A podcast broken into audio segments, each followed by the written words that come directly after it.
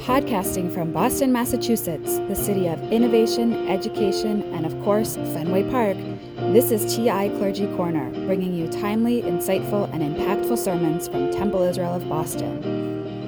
In this episode, we'll hear Rabbi Elaine Zecher's Shabbat Awakenings, a reflection as we make our way toward Shabbat entitled A Symbol for Good and Not Hate. The yellow star of David, with the identifying word Jude, caused despair, mistreatment, and great vulnerability to Jews during the Holocaust. The yellow star came to represent inhumanity in its most heinous form, enacted by not the Nazis and their sympathizers. Symbols can have a destructive force like the perversion of the yellow Jewish star, and yet symbols can also lead us to righteous and positive actions. This is the case with the blue square. The Foundation to Combat Anti Semitism recently launched a major new campaign using a blue square to represent how to stand up to Jewish hate across the United States.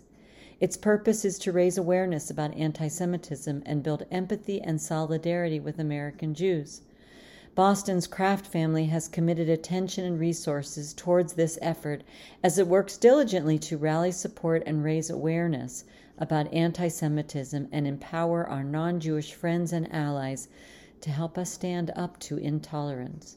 Our proactive conversations with friends, colleagues, and neighbors about the impact of Jewish hate crimes upon us helps to build a better understanding. Tell them about the Blue Square campaign. Share the data that Jews make up 2.4% of the United States population, but Jews are targets of 50 targets of 55% of religious hate crimes. Tell them to check out the website www.standuptojewishhate.org that gives more information on this campaign.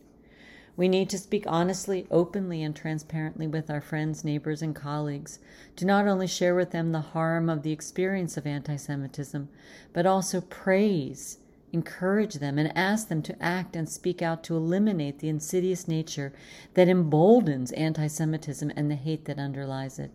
Hatred of any kind is learned.